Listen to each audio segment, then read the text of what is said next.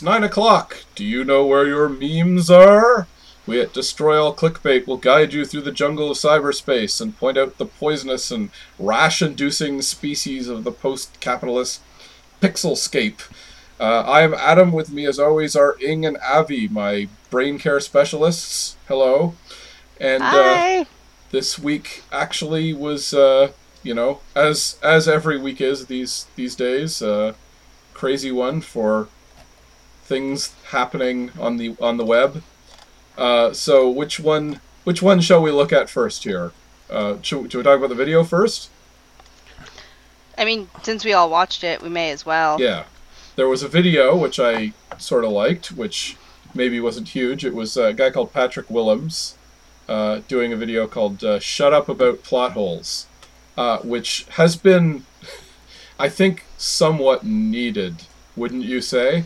Um, Yeah, it that- feels like that's a very close to some of our rants from the earlier episodes. Yeah. Yeah. Well, just of course the the greatest offenders with the uh, with uh, clickbait these days are the uh, people like Cinema Sins and uh, who he calls out by name and everything wrong with videos. And just um, as he points out in the video, this is the most to me really crucial part of the video. He says, um, you know, it's become all about cr- quote criticism, movie criticism, or even criticism of other things, but especially movie criticism has become really all about uh, pointing out quote plot holes. And his counter argument is basically plot holes don't really matter. And he says, you know, he identifies some that bother him. I would, Uh, uh, I would actually correct you. What he said is that mo, or at least what I got from it is that most of what people label as plot holes are not. Right. Yeah. Yes. Exactly. yeah. They're not. Well, he well And- he he does say plot holes don't matter. I mean, or or rather, most of them don't matter. Most Uh, but of also, the one, Well- most of the claimed and alleged plot holes don't matter. right. Yeah. And he further exacerbates that point by basically saying it's because people are watching movies wrong. It's, Yes. It's less about watching the film and enjoying the film, Mm-hmm. and then maybe saying how they could have, na- like, done the narrative better. Instead of it being that, it's more of what are the 15 million things is everybody doing wrong in the movie that would have fixed all of their problems and thus not have drama. Right. Yeah, I'm also uh, been listening to through the Gravity Falls commentary. Yes. and it actually real uh, one thing that it reminded me of that was them talking about that and actually uh, Alex Hirsch said that he was actually surprised at how forgiving people were of what he perceived as plot holes in Gravity Falls. Really? Yes, and basically s- established that. But pretty much what this is also saying, if it fits the emotional beats, people will give it a lot more leniency. Right. Yeah. Uh, actually, there was a Twitter post by somebody who was basically like, plot holes don't matter because the emotional narrative is more important. Yeah. Right. If people end up feeling something, that's more important than anything in terms of like plot structure in, in most cases. Yeah. Um, That- so that makes a lot of sense. That said, I also did like Alex Hirsch said that blatantly their uh, strategy, if they ever realized that they were uh, had written themselves into a corner or something, was to do it anyway and then call attention to it. Oh, yeah, they definitely did that a lot. So the pretty much idea, if if somebody does something that actually had a very obvious solution, then they missed. The example they gave was basically uh, a mermaid is drowning on land. So a character uh, takes like a big drink of water and gives him reverse CPR to breathe water into his lungs. Yeah. the problem was that they were right by the lake that he they then Right. right. push him into and when they revive him he says thank you for saving my life but why didn't you just push me into the lake and then the character just face palms realizing this Yeah. and from the and that seemed just like a joke but from the commentary that was an actual oh yeah that's a plot hole that we realized but it's basically left in because Right. we're because it's much funnier now that we do it anyway but uh, make a Right. joke out of it Well, but but Yeah. the, but the, the thing is, the idea of doing he- there there are two reasons that's okay. One is there are a bunch of kids, they're panicking. That makes total sense that they would just Yeah. not think it through. Because how do you think it through when you're in such a weird situation as that, right?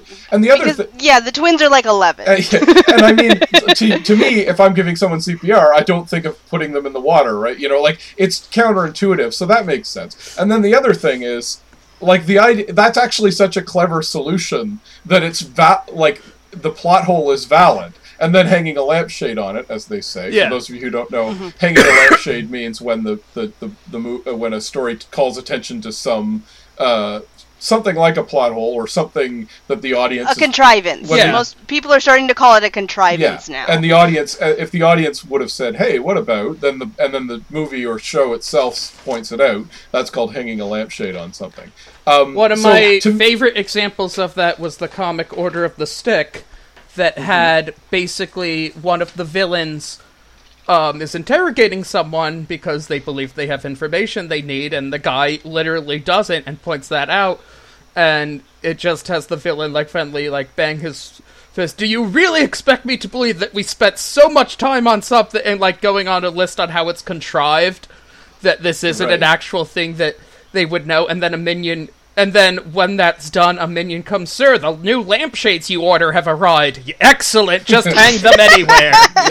yeah, yes, oh god. yes, exactly. It's hanging a lampshade ah. on them, On hanging the hanging a lampshade. Lampshade, exactly. yeah. Yes, that's Well, right. doesn't it? But- doesn't the term come from like old Chaplin movies? Well, no, wouldn't be the idea is surprised. Oh yeah, oh like the idea that there's someone in the room and they put a lampshade over their head and so then you're not supposed to, To hide, them. yeah. Yeah, exactly. Exactly. I- that's that's where it originates from. Yeah. right. Oh, exact- it, I just looked it up on TV Tropes to see if it had the origin of the term, and that actual panel from Order the Stick is their example image. Oh yeah, no. TV tropes is very very good in a lot of ways. Yeah. and very bad in a lot of ways too. Um, Also, Vampiric Yoda is asking us where's Waluigi, and I don't think there is any I, Waluigi. I didn't news this specifically week. have any Waluigi. We'll see. We'll see when we get there, Vampiric Yoda. Just I could. I have something I could stretch into it. okay. Okay. Okay. Well, Well, in any case, let's get back to plot But, holes. well, I wanted to say, I like, I, I actually, I mean, I think that's a good video, and he says something that needs to be said. I actually don't hundred percent agree with him. Oh, that you- interesting. Well, I, I do, but I mean, it's true that people go, "Oh, that character didn't act perfectly logically. That's a plot hole." I agree. No, but there are situations, like we've all seen a movie where the characters act like idiots, and it's frustrating, and they're obviously only idiots to further the story. Uh, that's not a plot hole either, but I don't think it's good writing, and you can just wave it off. Personally, Yeah, Um, and of Roger course- Ebert actually referred to such things as. Right. Uh, he didn't use the term plot hole, he used the term idiot plot. Or I Yeah, think he it- might have yeah. actually Ah. coined the term of people holding an idiot ball and passing it back.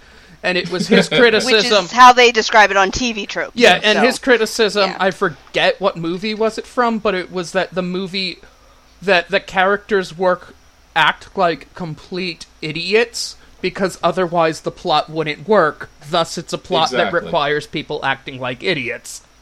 right? right. Yes, I think that is a fa- yeah. The, the uh, I, and I I don't I somebody else I think blew that up into idiot world. Uh, you know that the idea of the world portrayed in a story. Often when it's a genre movie, again, the premise has requires everyone in the world to be an idiot, basically.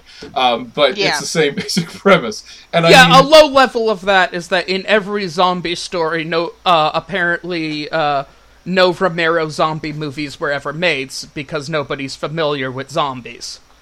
right, exactly. Well, that's fair. I mean, that's that's. I know, fine, but it's a low level version of it in that we have to invoke a plot contrivance. You when you write a zombie story, you have to say, well, zombies are so much in pop culture. Either people immediately recognize we're in a zombie story and Right. are aware of it, or we have to accept that there are no zombie stories in there, and we're like in a Watchmen situation where a world with actual superheroes has pirate comic books instead. Right, exactly. Right. Yeah, and it's funny that it seems to only be with zombies, right? Because you don't see like if if like a you're in a movie with vampires, nobody's like, "What is this vampire you speak?" Like everyone's always heard of vampires, right? And or Yeah. werewolves or monsters. But with zom, it's when when you start falling into a Romero type situation, that's where Mm. nobody really understands what's going on or why the dead or like nobody understands the the only even partial acceptance I can think ex, uh, um, uh, exception I can think of is uh, Shaun of the Dead, where he does say zombie, and then he's like, "Don't say that; it sounds stupid." Yeah. But at least they're kind of acknowledging that zombies exist as a as a trope in that world. Which, I was gonna say because High School of the Dead does do that, but then they write it off mostly in that fiction is not real life, so Right. therefore we're not gonna say we feel like we're in a zombie movie because that's not what happens in real One life. that- Right. another one that I would actually say that actually did that and did that well was Zombieland, to which the mm-hmm. characters are aware that it's a zombie apocalypse, and reference the fact that they're that this is a apparently a thing that's happened, and that's part part of the plot and character elements. Okay, I don't specifically remember them mentioning zombies, but I can believe it. It was that kind of movie. Yeah. for sure. So Um, yeah. yeah, I don't know enough about zombie movies. Um, The other thing I wanted somebody to say about like recognizing the genre stuff is uh, it just made me think of the bit in Dusk Till Dawn, to where the survivors of the first wave of vampires are basically like having a post mortem of it, and they actually get the conversation gets lost in the weeds about fictional ways to kill vampires. Right. Yeah, he says like um like they like they even during the fight they figure out intuitively that you stab them through the, the heart with a wooden thing and Yeah. they and it kills them. So they obviously like you've got to assume I I mean, sure they're kind of just oh, let's stab these things, but you can tell they're kind of thinking, "Oh, wooden stakes, vampires, I guess." And they talk about and then they afterwards they're like, "So crosses would work, right?" Okay, Yeah. yeah. And like they they st- and holy water, that must work. So they knew all the the vampire And silver, no, basically. that's werewolves. No, there's something with silver with vampires, and it has Yeah. the one character. Hey, here's the thing: does anyone have any silver? And like no one Yeah. goes. Then who cares? exactly. That's nice. yes. That's Yeah. good. hmm Um, so I just want to read a couple of comments from the chat. So Spear Havoc, uh, the example I bring up is CinemaSins critiquing the science of the train's engine in Snowpiercer, and never once mentioning the fact that the train is a metaphor for capitalism, missing the point of the movie entirely, which is basically Patrick's point Yeah. Right. that you're you're picking apart a movie, but you're picking among the wrong parts of the movie. Yes, exactly. And and uh, I mean, it's it's fine if you don't want to specifically talk about, you know, oh, it's a metaphor for capitalism, but you should understand that it's a metaphor or a microcosm or something like that. They're obviously Yeah. doing it to make a point about something, Yeah. not to say, oh, this is exactly how it will work in this future Or at very Because- least, it's part of the central conceit. Like, Right. it's part of what would be in the sentence "Once upon a time there was," right. Right. Exactly. And at the And I lowest mean- level, that allows you to establish anything that defies reality normally, and then people have to accept that that's the core premise of the story. Right. Yeah, it, and I mean, because it's not like it, that doesn't make any specific sense anyway. like it's a world of taken over by snow, and there's a train. Like that doesn't. There's that's not a logical like sci-fi premise. It's clearly constructed as, as you say, kind of a fairy tale thing. Yeah. Uh, Yeah, well, climate change is so bad that the world gets covered in snow, and the only way to save humanity is to have this one capitalist build this train that goes all the Yeah. way around the which is a perpetual motion machine that powers itself anyway which and uh, and that's of course all riffing on Ayn Rand like that makes no sense unless you know they're commenting on Yeah. Ayn Rand with both I the haven't Yeah. seen Snowpiercer, so I'm nodding. right It's a it's a decent movie. I did watch it when it came onto Netflix. yeah no it's, So I did watch it. It's a decent movie, and it definitely deals with a lot of socio-political stuff, and it and it's pretty heavy-handed in its metaphor. So yeah for people not to understand that this is a riff on capitalism and well so, and how it and how it treats minorities and how it just basically makes us just it's Yeah. it's it's Well, an it's- interesting movie as far as metaphors go, but I can understand why some people would have problems with it. It, it's basically Um, it's basically Bioshock. It's they don't need to do a Bioshock Yeah. movie because it is Bioshock, but on a train instead of under the ocean. Uh, it, it- Pretty much. That, that's hundred percent it. And the guy who runs it is still alive and well. You know, it's not deteriorating, but it's it's clearly inspired. There's even some imagery I think that they take from Bioshock, like the uh, the aquarium car and stuff. I think is uh, a Bioshock. Uh, yeah, yeah, no, there's I, I I'm not too surprised if there were some elements lifted from BioShock or if um whoever did some of the visual uh, design on that was once played BioShock at some Right. point in their life or System Shock too. Um so yeah. So I wouldn't be too surprised if that was the case. But but Um, anyway, so but yeah, the, the But it is a movie I would recommend if you have a day. if you have a day and you're bored, watch it. So here's a good question: Does anyone have one of like what they see as an actual plot hole in that it's where the story actually like fucking uh, slams up against itself that personally annoys you for something? like are we talk are we talking about specifically a character doing something dumb? Because I have like one a that is legitimate... now my to-go example of a plot hole. Okay. Okay, Let's what hear is it. it? One of the Doctor Who's, one of the Christmas episodes, uh, Matt Smith's final one. The core premise of it is that it is that they are in a world where people cannot lie because there is an anti-lying field. Okay, Right. this is you know absurd, but this is in your Once Upon a Time setup premise. Right. This is sci-fi. It's supposed to be like this. It's basically an eternal zone of truth Right, type I cast right? zone of truth. Um, Correct. that's fine. Go into all of it. However, that it has a clear point. We're basically standing right next to what the fucking uh, nexus of this zone of truth is. The doctor assures people, "Don't worry, I have a plan." And then when they're out of earshot, he assures uh, Clara, his companion, "I don't have a plan." And that Yeah. just drives me fucking nuts because it's this is the core conceit of the story, and you violated it. Right. Exactly. Yeah. There's yeah. Doctor Who can be kind of bad for that. They come up with these big high premises and the high concept premises, and then they kind of throw them throw them out the window immediately uh, when when it's Yeah. But it's also one that shows to me that it's uh that that just seemed like lazy writing because it's literally you had one job. There's just one thing to remember in writing dialogue, and it's that you can't lie. right. yeah. Yes. Unless you explain later on why he was able to lie for that specific Yeah. reason.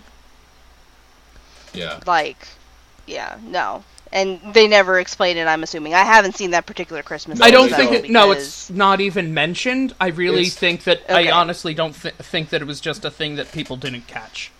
Yeah. And Ah, and okay. and the the uh, the and I mean they're almost nodding it to it by having him immediately admit it. Uh, but then he shouldn't have been able to lie in the first place, Right. Right? Like, Yeah. and and yeah, That's that's really the main thing, Yeah. is that he shouldn't have been able to say that. yeah, and uh, that was unfortunately, you know, a bit of a problem with Steven Moffat. He tends to his ideas are sort of that lasts for one scene, and then I throw Yeah. it away, but there's no coherent. Uh, I I have to say one thing. I, the opposite of that, of course, is Galaxy Quest. I always one of the reasons I always love Galaxy Quest is that they're extremely consistent uh, with their premise, including the fact that the Thermians cannot lie or don't. They can't. Not that they can't lie. They don't understand what fiction is. Uh, Yeah. So Right. They So not only no dis- cannot lie, they can't under. They don't have a concept of fiction or of non-truthfulness. Right, deception, and they and they and that's of course needed for the premise to work for the show for the for the movie. Uh, but Yeah. but they're but then they they realize it's like yeah, but that's also funny, so we keep going with it. So things like immediately after they try to beam up that pig thing from the planet, it explodes, and they're like, oh no, no, it went well. And the guy's like, but the pig is inside out. Like it, again, they have to keep inside out, and it exploded. yes, exactly. So they're consistent through the whole thing about just making that a big, even even it even becomes a plot point later on.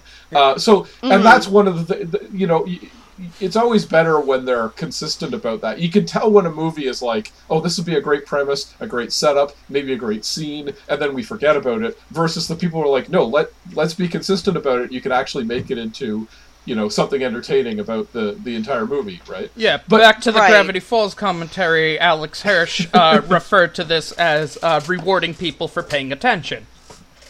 Right, Yeah. exactly. Which that show does all the damn Yeah. time. all the time. Yes. Yeah. It's, Um, it's From it's not even yeah. No, go on. ahead, sorry.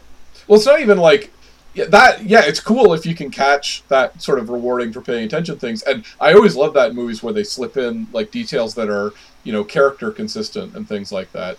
Um, uh, but it's e- more than that. It's just you know like it can be right in your face, and it makes the like I say with the Galaxy Quest example, it, it makes uh it just makes it it puts it to the next level to me uh, that you're just going to be consistent with your comedic premises rather than rather than just throwing them away for uh, for for for one thought. I think um, one that uh, I remember bothered me a little about that was um, um, Demolition Man of all things. Um, I have not seen that movie, Oh, so okay. So Demolition Man is basically it's like a Paul Verhoeven movie that's not actually directed by Paul Verhoeven, uh, but it has the same level of like over the top idiot satire, Judge Dredd kind of thing going on. Yeah, it. Um, Okay. Yeah, it's basically a serial numbers filed off Judge Dredd movie. Yeah, just Oh, uh, okay. uh, just as RoboCop uh, was, so is this. In this, it's he's he's like thought he's from very near future and at the time. Uh, he's he's frozen and cryogenically frozen. He's woken up in a utopian future, um, in which everything is kind and pleasant. But then there's another super criminal played by Wesley Snipes who's also been thawed out. Uh, so they have to thaw him out to fight the super criminal. Um, and uh, but the premise is that everyone's happy, and it's kind of you know, it was kind of meant to be like, oh, political. It was a very early stab at the political correctness is out of control, and the world of the future is too politically correct. Um, n- not that they don't hammer on that. It's more like making fun of, like, it's like a, an R-rated movie making fun of a G-rated movie is kind of the premise, because uh, you know Okay. you can't like if you swear you get fined by the system or whatever. And uh, I mean that's funny, but then they don't they're not really consistent about like the world that's been created or how it came to be or why or it doesn't sort of delve into why that world was created. Uh, hilariously it doesn't even delve into like like it's all set in los angeles and they talk about yes this guy created uh, a perfect los angeles and i'm like it's funny because it's clearly a hollywood movie and they didn't even think about anything outside of los angeles like what is the rest of the world like we have no idea this guy is explicitly described as being like the leader of Los Angeles. So I have no idea if the rest of the country is like this or if it's just Los Angeles. But again, it's kind of comment it's kind of a meta commentary on movies, so fine. But you know, the, you, you're sitting there wondering, you know, how the world works because people are still like mean to each other and they're not there's there's not they're not super you know super consistent about the premises. I guess i don't have a really killer oh yeah they violated it with a plot hole for that so i've just been rambling for no reason. But still it's not it's you can tell the difference between like galaxy quest and a movie like that where they just kind of they had a simple premise and they didn't sort of think through the ramifications of it which could have led to more comedy basically.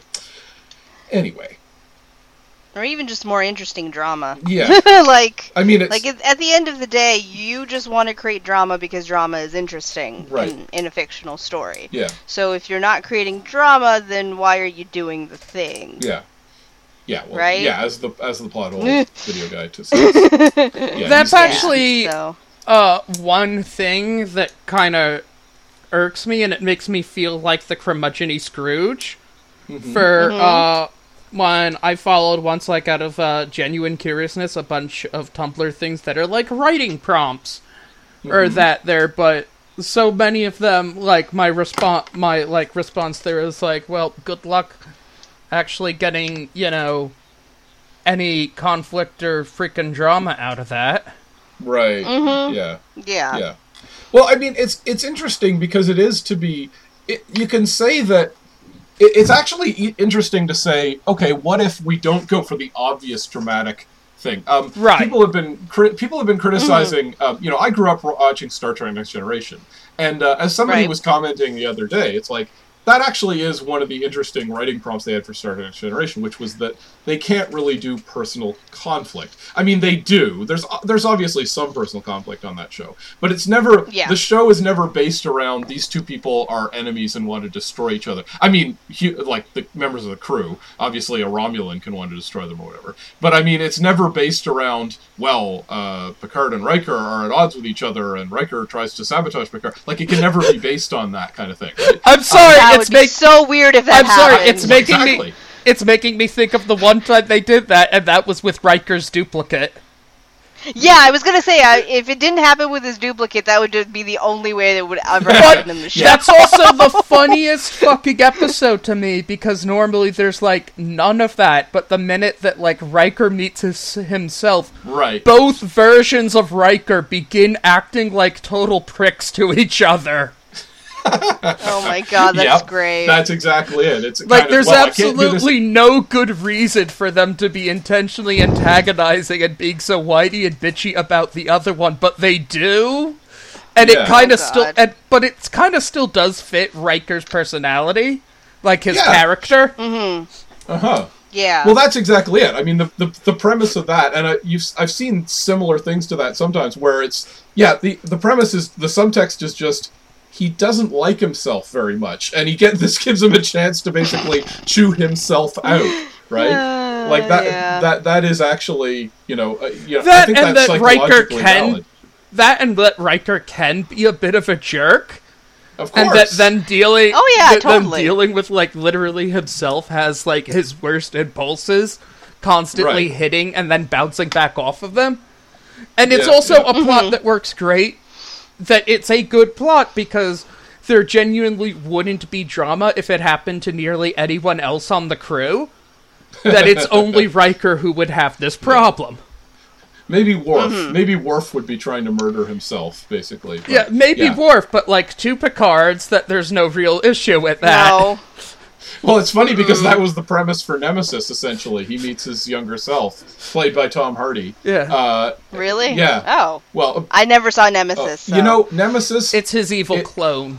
it's his evil clone, and the premise of that is actually really clever. I think in Nemesis because it's Ro- Romulans cloned Picard, and they were developing a clone, so they were going to replace him with a Romulan cro- clone, so they'd have control over it. And then there was basically what I love is just there was a bureaucratic shakeup at some point. There's nothing dramatic. It's just. And then, like, new leadership came in and said, that's a dumb plan. And they shuttled him off to the salt mines. And, uh, but then he vowed revenge and he clawed his way out of the salt. But it was, there was no, like, it was just, we had this sinister plan and then, like, the budget cuts came down. so we dropped it. Like, and it's completely, like, very mundane and very plausible because there's no, there was, Yeah, I was gonna say like that. That's oddly realistic. yeah, and then it's and then it's literally a guy who's like, the system abandoned me. I was built for a purpose, and I got fucked over by the bureaucracy, basically. So I'm going to take my Yeah. vengeance on these people. So it's actually a really cool idea for a character. I thought uh, it's not a great movie, unfortunately, but that was a very good setup. That's what I heard. Yeah. That's what I heard. No, it was not it- a good it- movie it's for my brother, who is a, an insane Star Trek Yeah. fan. So, Yeah. Um, has a lot, a lot of In- interesting ideas. It doesn't doesn't put them together very well, unfortunately. So in chat, uh, friend Vampiric Yoda said that his uh, plot hole nitpick is the Last Jedi using the hyperspace ram.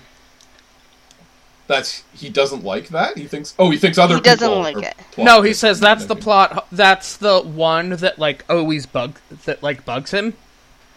and people say it's not a hole, but he, but it is to him. And I think it's well. I mean, the main argument against that is like, why haven't people done that before? Well, and but that's why- very well, easy hang to on say. Why- it's why because haven't that's peop- kind of expensive. Yeah, why? would- Of course, people are always flying their ships into each other at light speed. That's not. I weird. mean, okay, here's the here's the thing, and it's like once you get to relativistic speeds, building doomsday devices is really easy because you just make something go really Yeah. fast and point it into what you want blown up.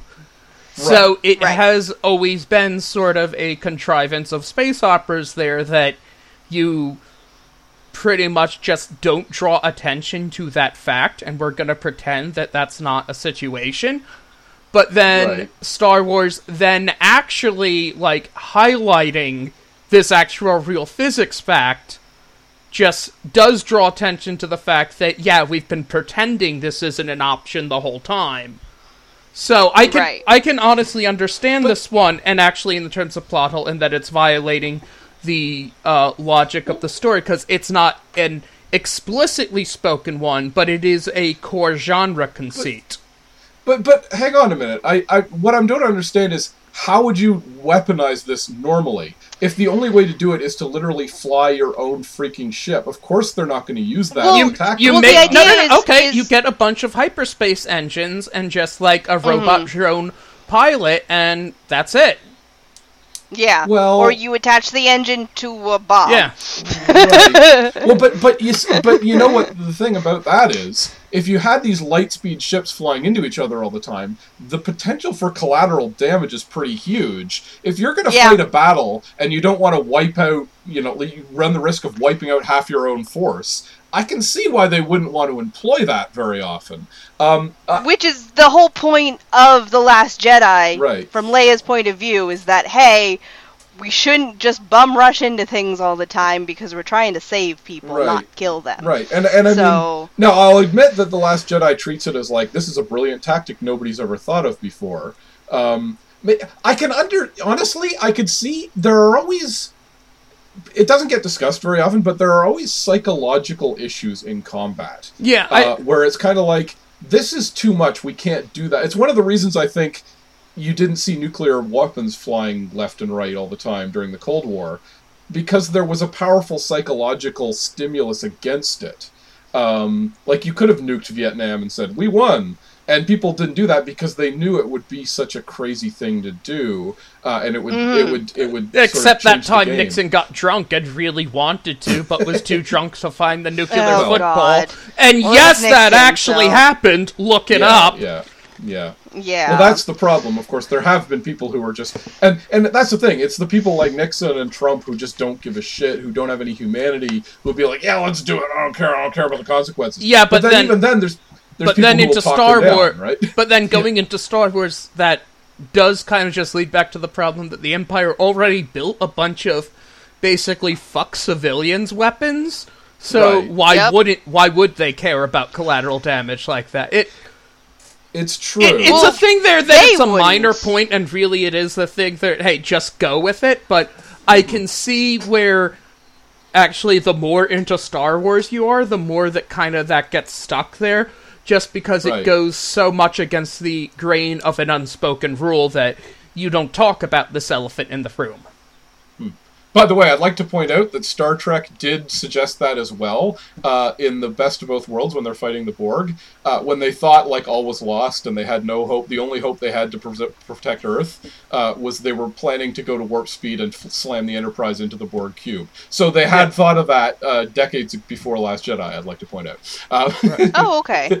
so, but they didn't. They they were stopped from doing it at the last minute because Picard. The was gen- able to and yeah, because- in, in space opera, the general thing is t- who presume there's a reason that keeps people from doing it.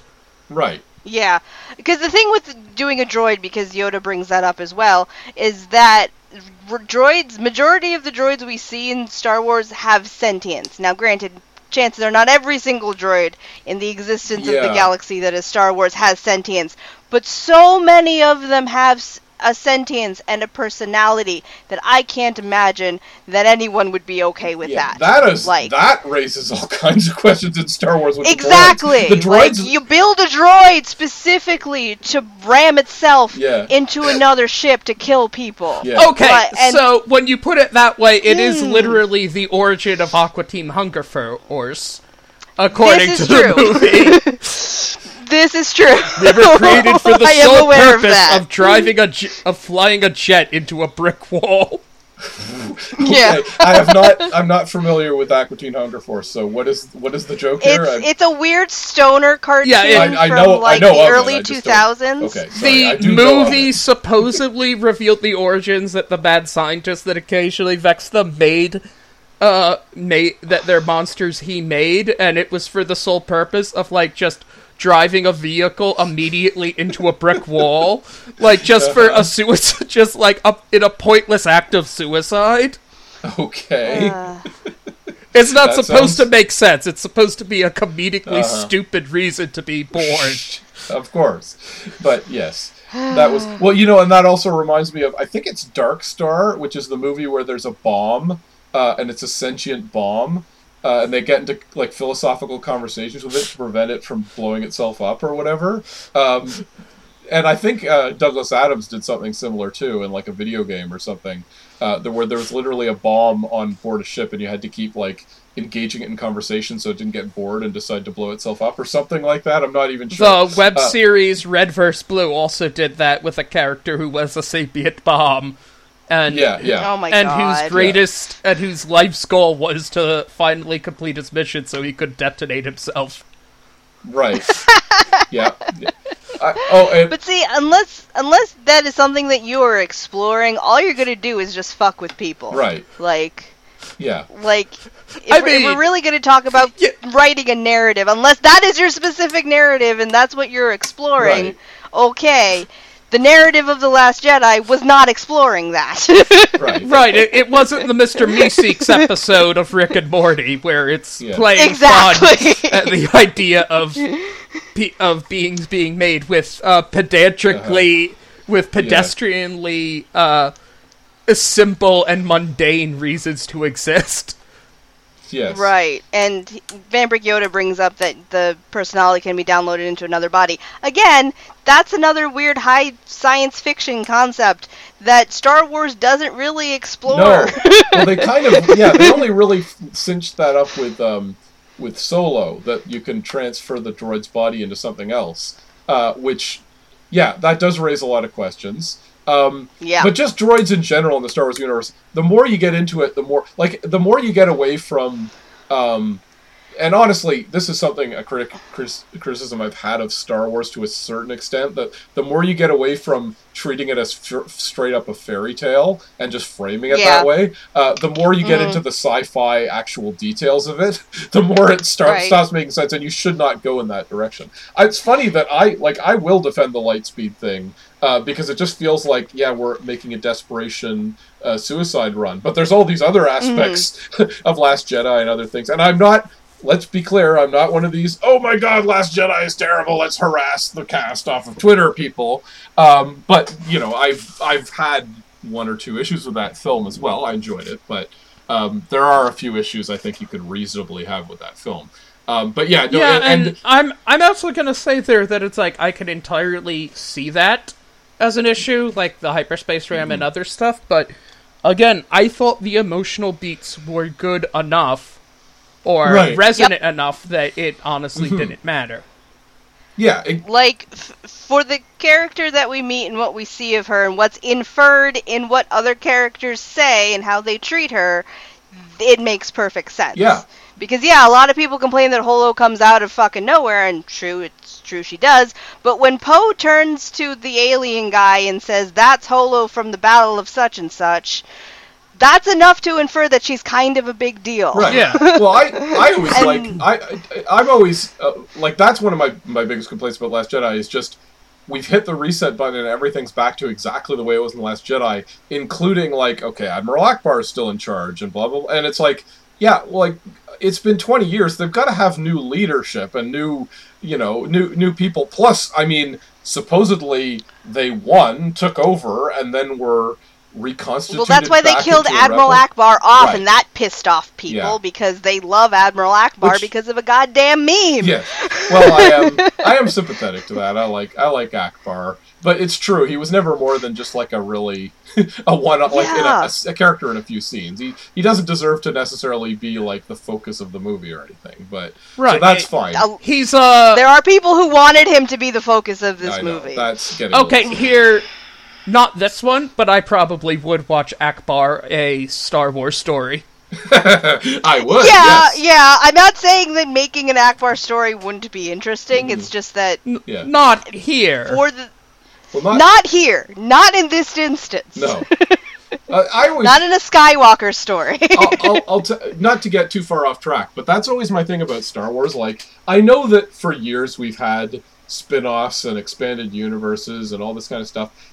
But one of the things about the original movies and even the prequels to a large extent, uh, they were literally just every scene or every sequence is here's a new thing, here's a new aspect of Yeah. the world, here's new characters, here's something else, and then we'll basically like for continuity's sake they may show up again, but they got they were focused on in one scene or one sequence only, and then that's it. And everything else that you're going to give it like like is going to be yeah sure there's expanded universe stuff. But to keep going back to that to me uh, betrays the spirit of Star Wars, which has been my problem with the sequels because they've gone back to X-wings and Tie fighters and stuff. It's like they had their moment in the sun. They should be doing new bits, and instead they're kind of rehashing the old movies in a way that that isn't true to the spirit of the old movies. Because like when Empire Strikes Back came out, they didn't go back to Tatooine. They didn't introduce like all the exact same stuff they had before. They brought in all new technology, new planets, new aliens. Like it was all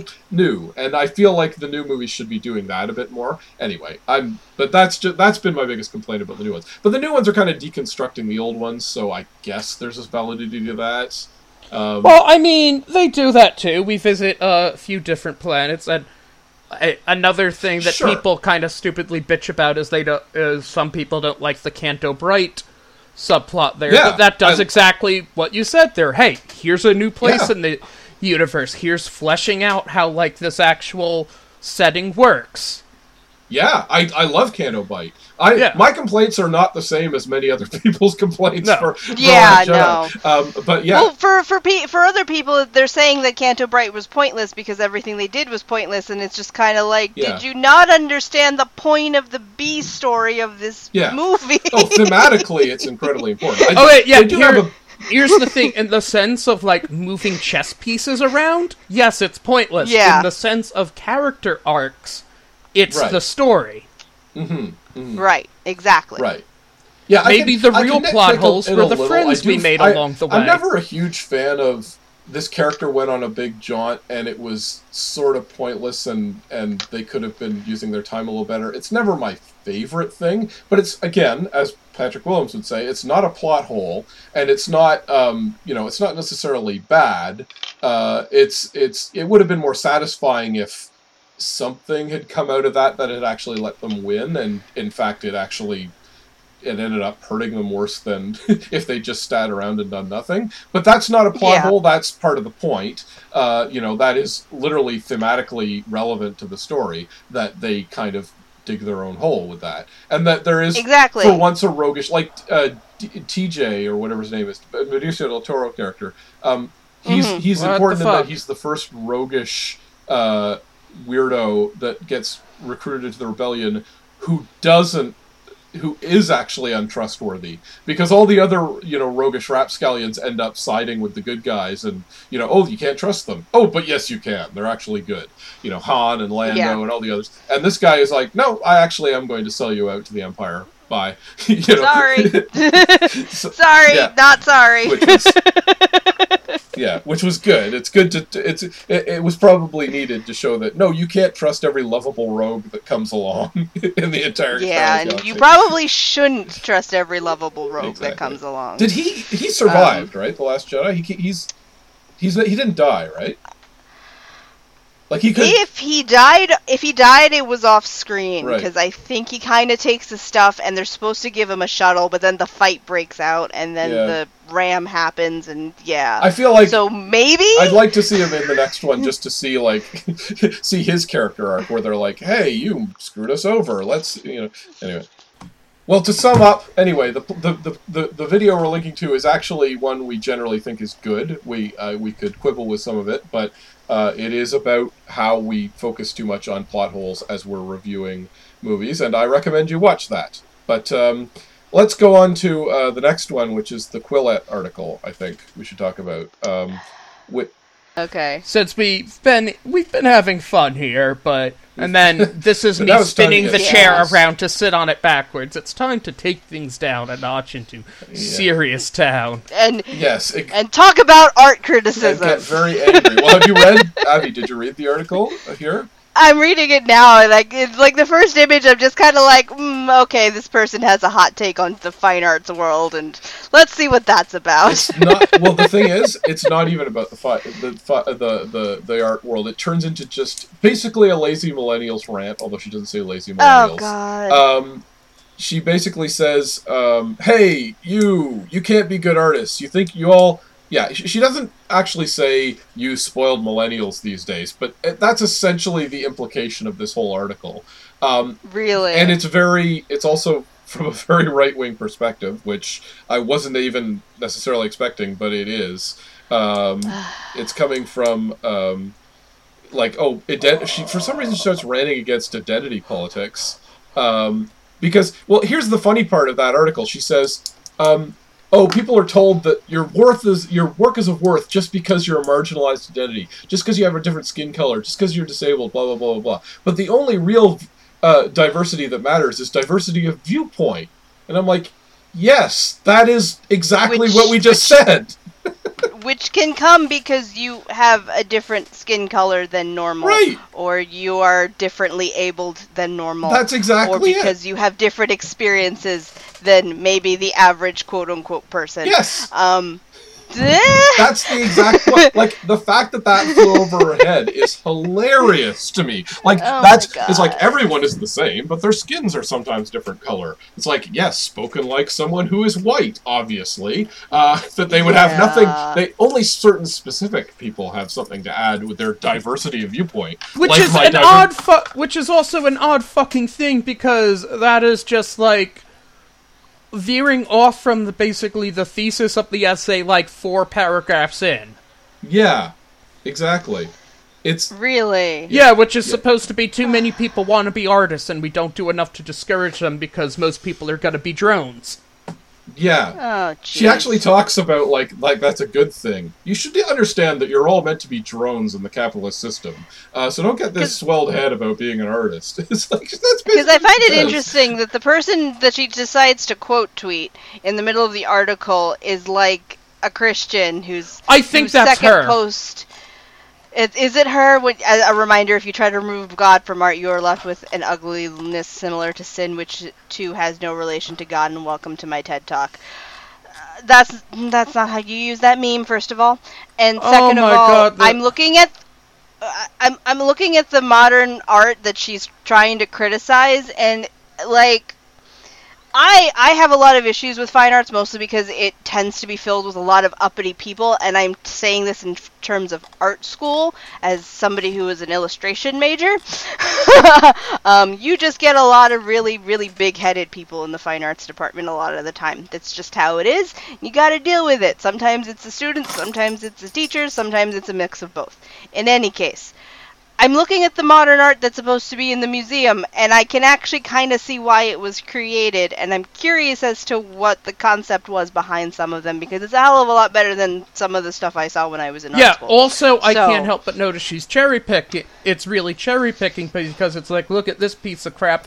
And it's like, I'm seeing in the background of one, there's something that is honestly looks very, like, much more traditional and technically proficient, but that is being Yeah. ignored, say, for the stuff that is clearly, like, obviously um, experimental.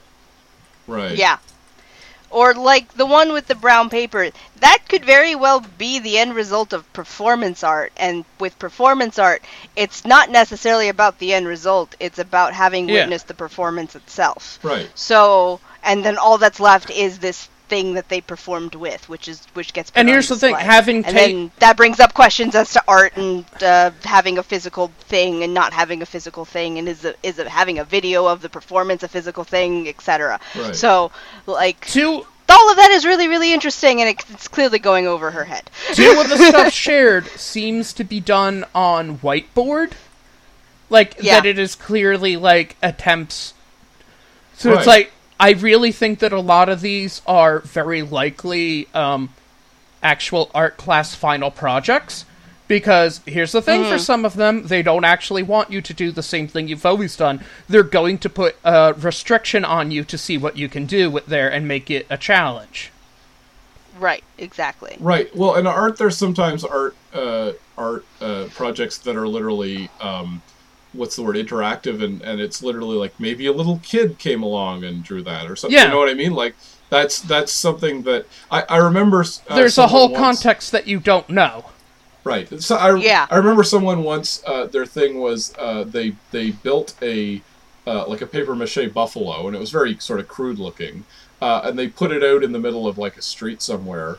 Uh, and the whole and they put on a video like a secret video camera on it. And the whole point was that people were going to come by and trash this thing because it looked like junk basically, and they were going to film it, and that was going to be the commentary on like both as a metaphor for environmental destruction and also just to show that when people see this kind of art they get angry and they kind of like or not even angry but they treat it with disdain and they they don't and like that was the comment basically that was the whole point um Right. and and um, like that's actually really interesting it doesn't require that the art have this and believe me, I'm not someone who knows much about fine art and has. I, I like a aesthetically pleasing art, and I'm I honestly would join in some of the critique of, oh look at this, you know, crap that I pasted or whatever. Like if it's if it's completely ugly, I feel like maybe I would criticize that. But if you've got a larger point that you're making and there's part of a whole thought process behind it, you can't just you know sw- you know that it- it's an easy,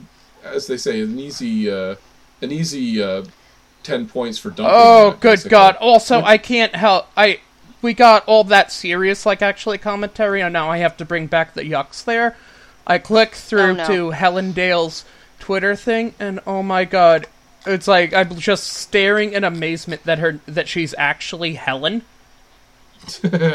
And just Well, from uh, her picture, she looks like the person who's going to make uh demand to talk to your manager.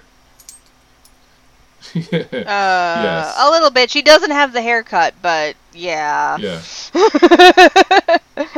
Is she like her link on the on the website on like related to Quillette or uh, her Twitter Twitter feed? Her Twitter feed. I looked it up. Yeah.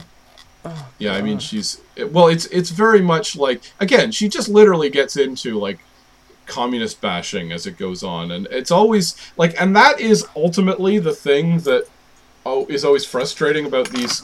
Which let let's face it, we've been seeing variations on critiques of mo- postmodern and postmodern art for uh, decades now. It's you know, uh, of course, Jordan Peterson. It's kind of his whole thing, but literally, Yeah, could you know read, whose like- big thing it was? who Uh, the Nazis. the Nazis. No, and I'm not Yeah. doing this as just a uh, like, yeah, well, you know No, who else yeah, did yeah, that? no, it- Hitler. but It was a thing they no, did. it was a big thing in the Nazi aesthetic there to bash the subversive and deviant arts. Yeah. Right. yeah. Yes. And and to um, uphold and uplift the classical quote unquote. Yeah, art. so Which- I am well, the- the literally that saying that Helen here that these are actual fascist talking points and Yeah. giving the rest Yep. of her politics and the end of her essay, I think that that's exactly what she's going for. Yep. Oh, so you're saying Helen is a Nazi? We, you heard it here, folks. Helen Dale is a Nazi. Um, no, it's, I'm not saying she's necessarily No. a Nazi. I'm saying that her creative enterprise is a book series about if the Roman Empire still went Oh, on God. and had an industrial revolution, and she's oh also God! and she also retweets like actual hardcore conservative medievalists who want us to return to the serf system. Right. And Oh, she's God. bashing modern art there. I'm not Yeah. saying she's a Yeah. Nazi, but I'm saying someone could easily be confused for it because she is Yes. often wearing a Nazi's uniform. yeah. Well, the funny thing, It's one of those if it walks like a duck Yeah. kind of well, the- situation. the- it's always funny to me when people bash modern art because the first, my first ever experience uh, with that whole "Hey, modern art, look, it's garbage and nobody knows and nobody understands it," uh, is was literally Archie comics. Like that was literally. Really? Oh yeah, in the, in the old like.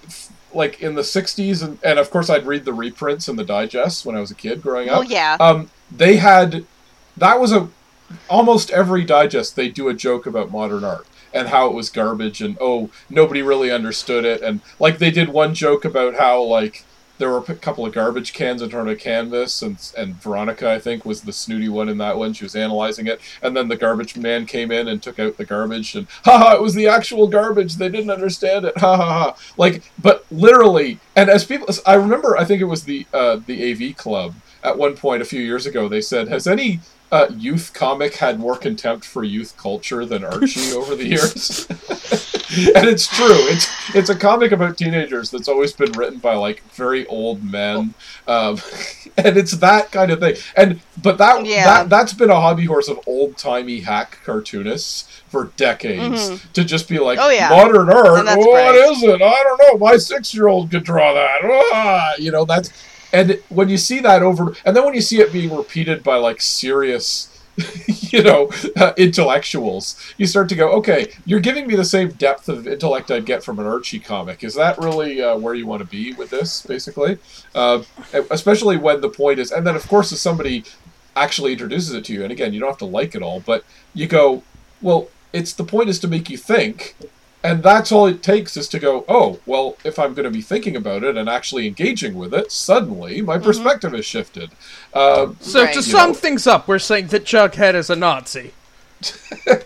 no, Jughead is down. Jughead is remember, Jughead is the, the hippie of the group. He's the one they they he, he gets it all wrong. Basically, it was uh, everyone else who's a fascist. But yes, it was you know, Archie's a fascist.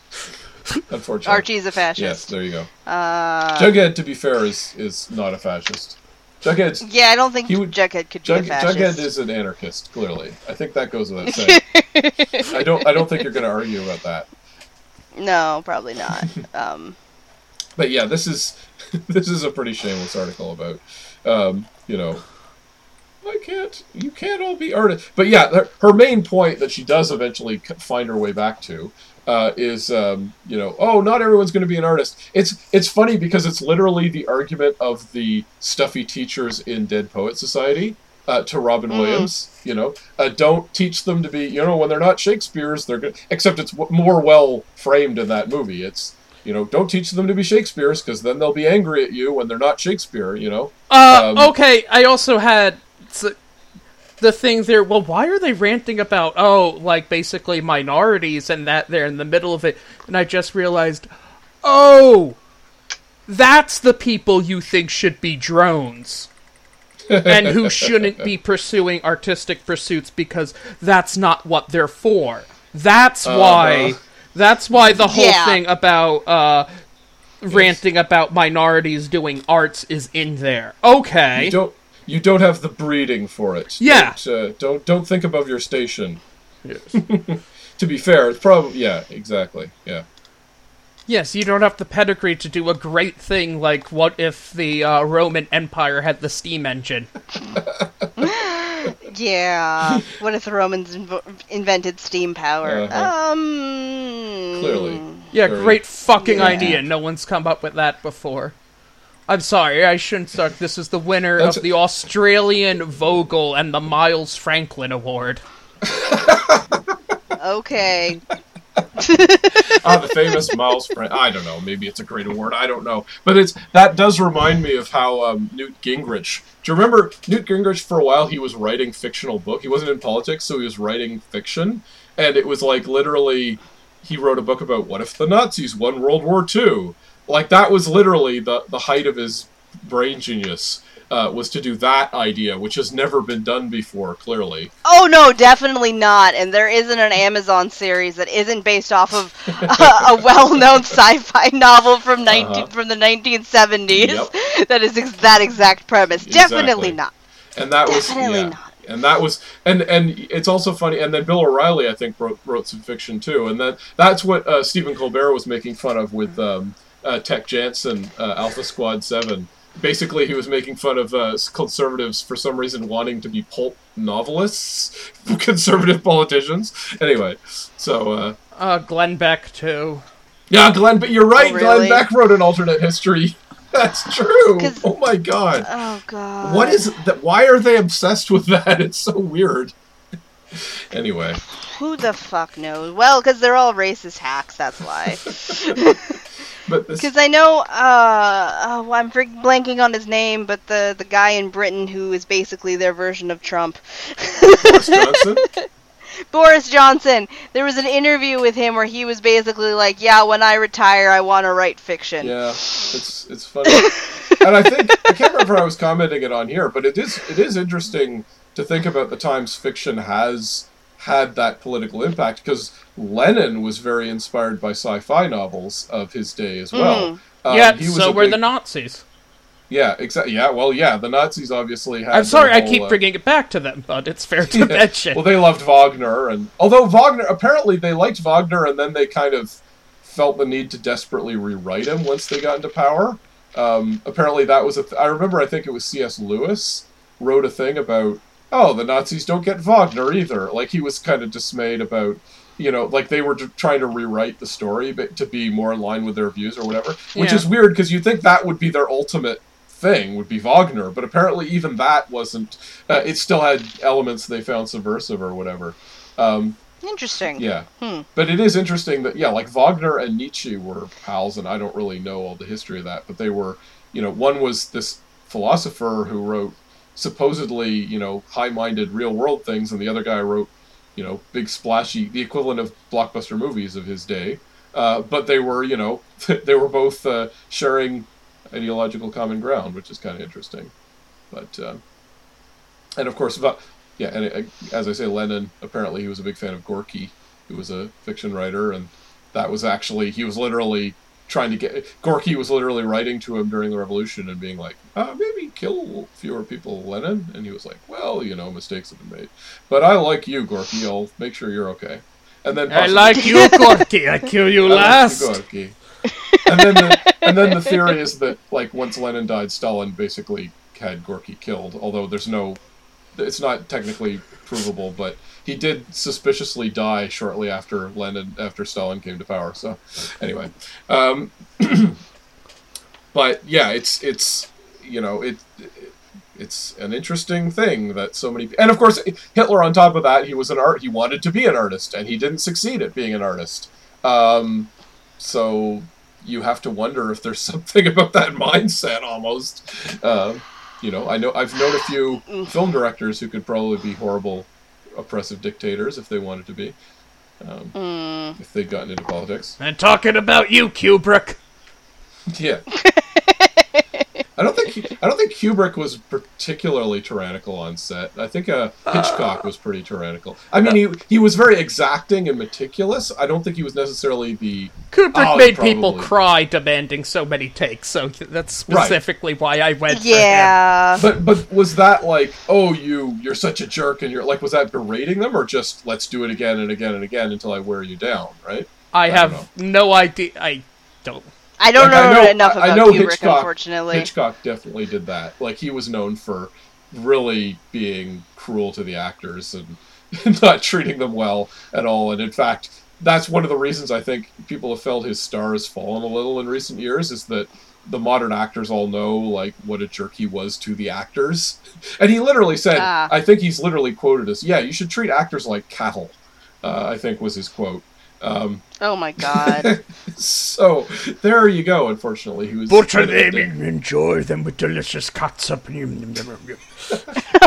Oh, that's the kind of joke he would make too. He'd come out on his yeah. Astro- Alfred Hitchcock presents. I enjoy Alf- actors should be treated like cattle and served with the white wine sauce. Developed- Excuse me, Adam. White wine with the Oh, I'm, meat. Oh, oh, oh my god. I got it wrong. I'll never be able to dine with Helen Dale now. Nope. I'll never be an artist in her eyes because I like white wine with steak. I guess. Yep. So, since we've been talking about politics, shall we move on to that final, uh, the final article, Which one? uh, the one that I linked after the Cl- Quillette out- uh, article? Um, oh, the is this the stupidest book ever written about socialism? yes. Um, basically, the Chapo Trap House guys, and merely by mentioning it, I've now tripled our view, our readership. I don't Um, know. Uh-huh. Here's the thing. I don't know who they are. Okay, well, there's a very very either. popular podcast. Okay, this is great because I so I, I was prepared to be the guy who didn't know about Chapo Trap House, but I have actually listened to the show once. Um, they are they could be roughly com- uh, described. Do you know the Young Turks at all?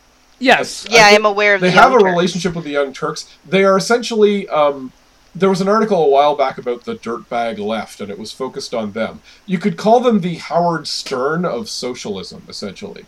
Um, they are very hard leftists, um, like left of the Democrats, uh, and but they're they also like make dick jokes and act like you know.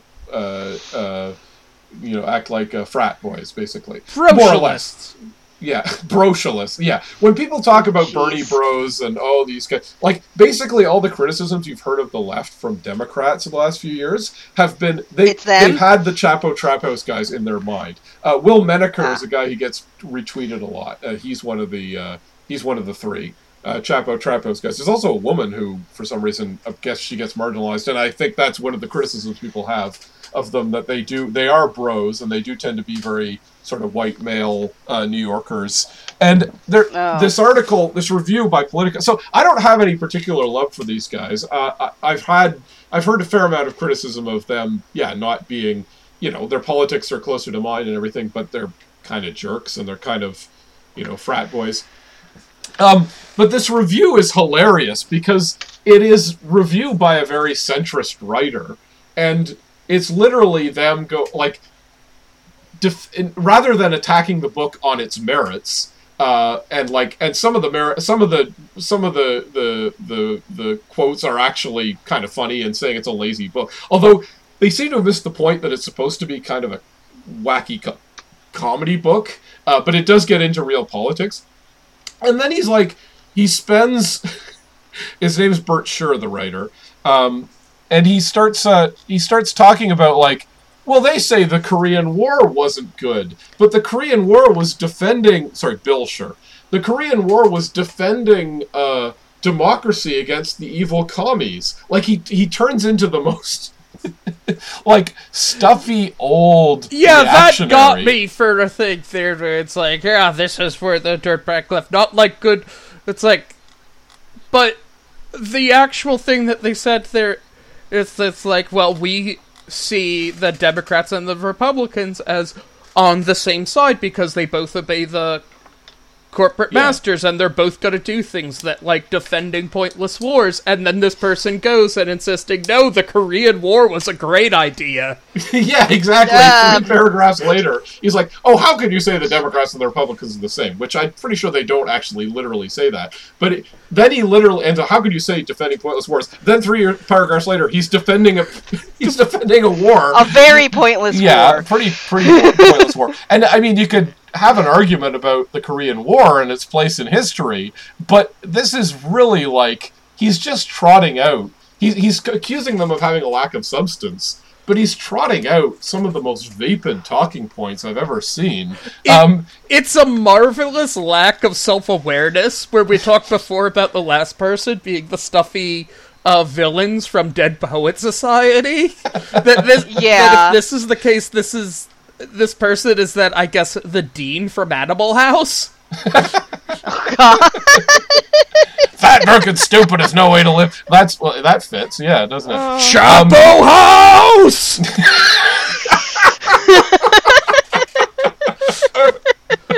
exactly. And that's exactly what they're going for and they can't see that they're being provoked perfectly into that reaction. And then there, there's well it even gets further on it gets actually pretty funny. Like he says so, and, and I've already seen people dunking on this article for that because they t- they take they they take a, an axe to FDR, you know, who is of course revered. As Yeah, the, I, I'm at the that leftist point. guy, and um, they say, yeah, but the, the you know the New Deal had very racist elements in it. You know, it didn't it didn't they apparently they say it didn't benefit black people at all. Well, you can argue that or whatever, but he goes literally his next sentence is like, well, you know, uh, sure there please, were many please, racist. let me re- no. Wait, whatever you're saying cannot be as funny as Yeah. the fucking oh, actual Oh, no. quote. Yeah. which was the end of the, fir- the paragraph. They claimed that black people were excluded from pretty much all of the New Deal. This is just wrong. The New Deal was limited by the racism of its time. then how is it No!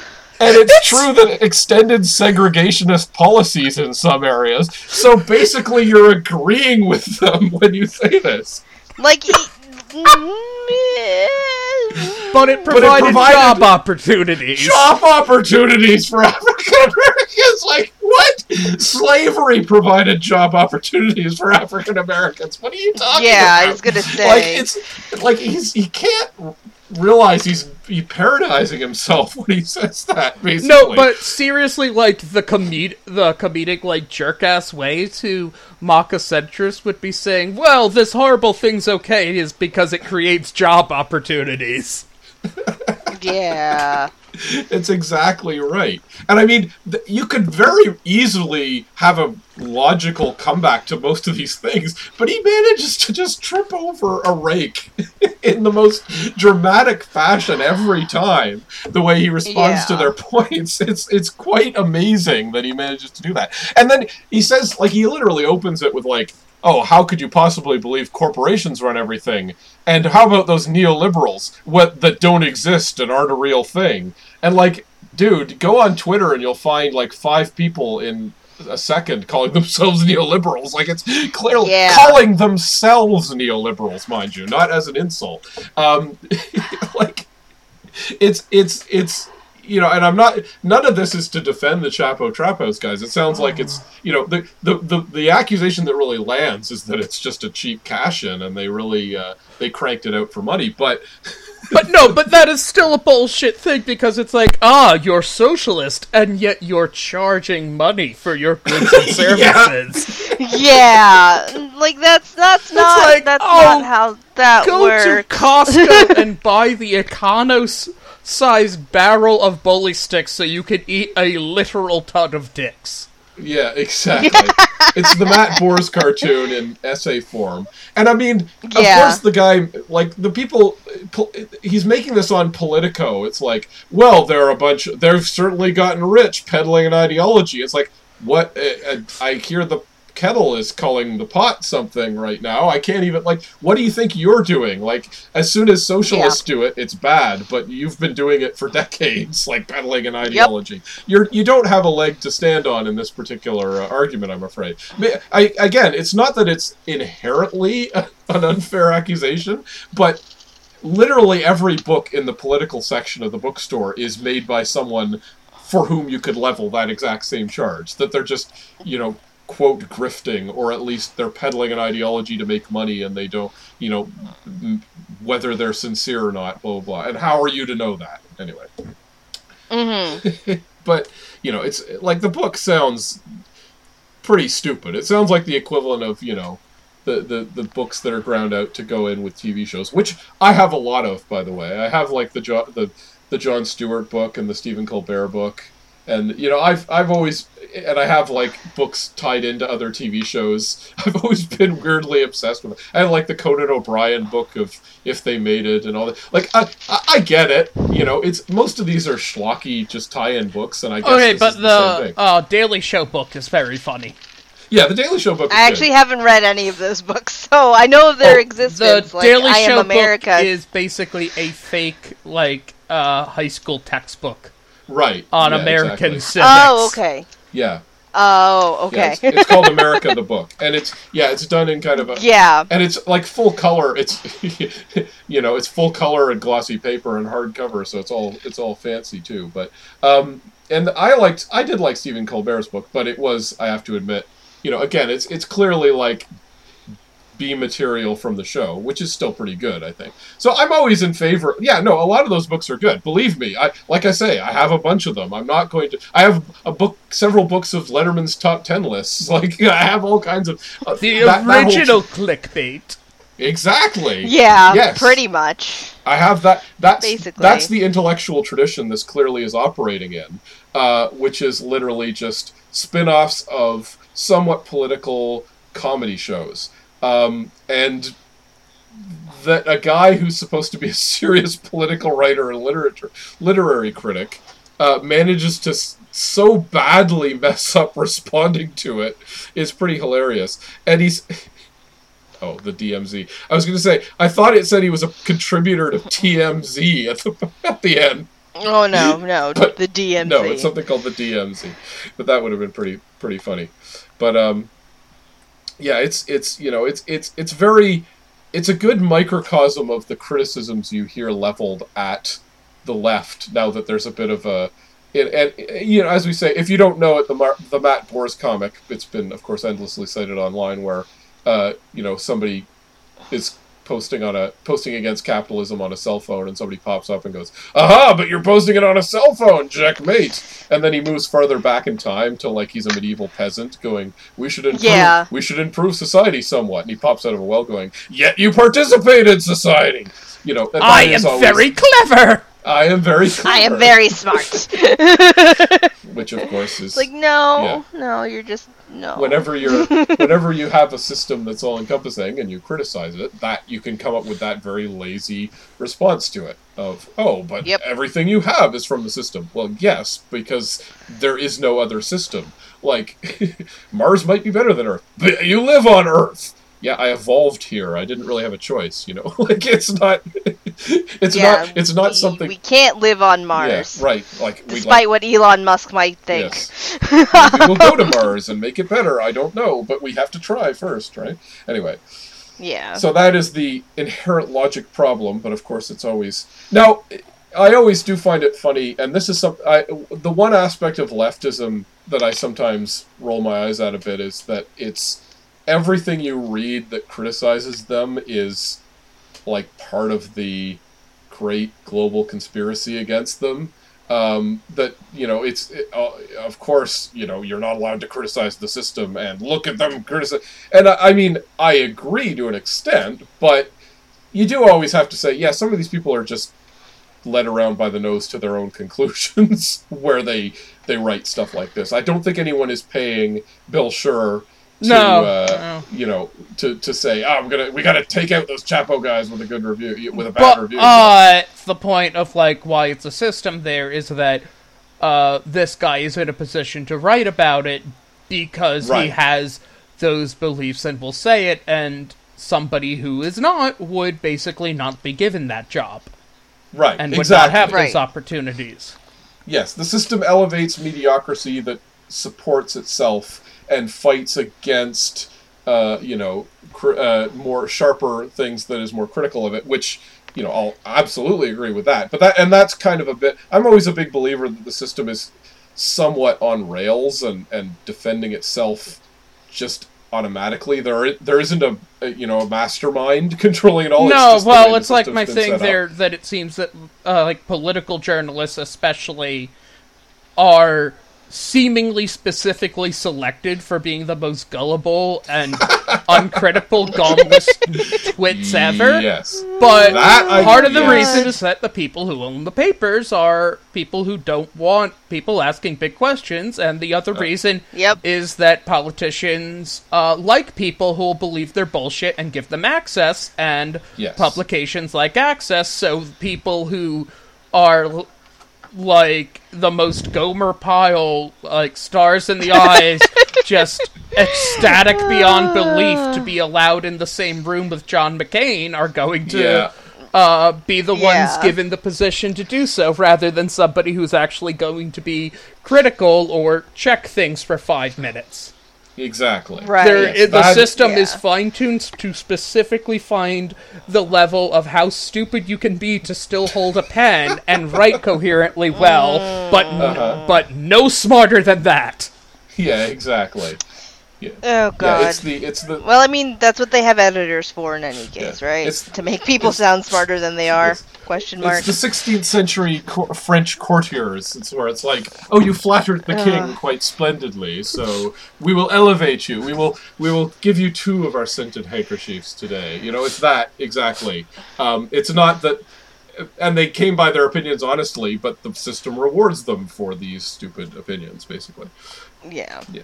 So, um, and yeah, that is that is the but I mean, there's no denying you do see people kicking harder when they're you know certain people clearly their livelihoods are at stake and they start to kick a little harder.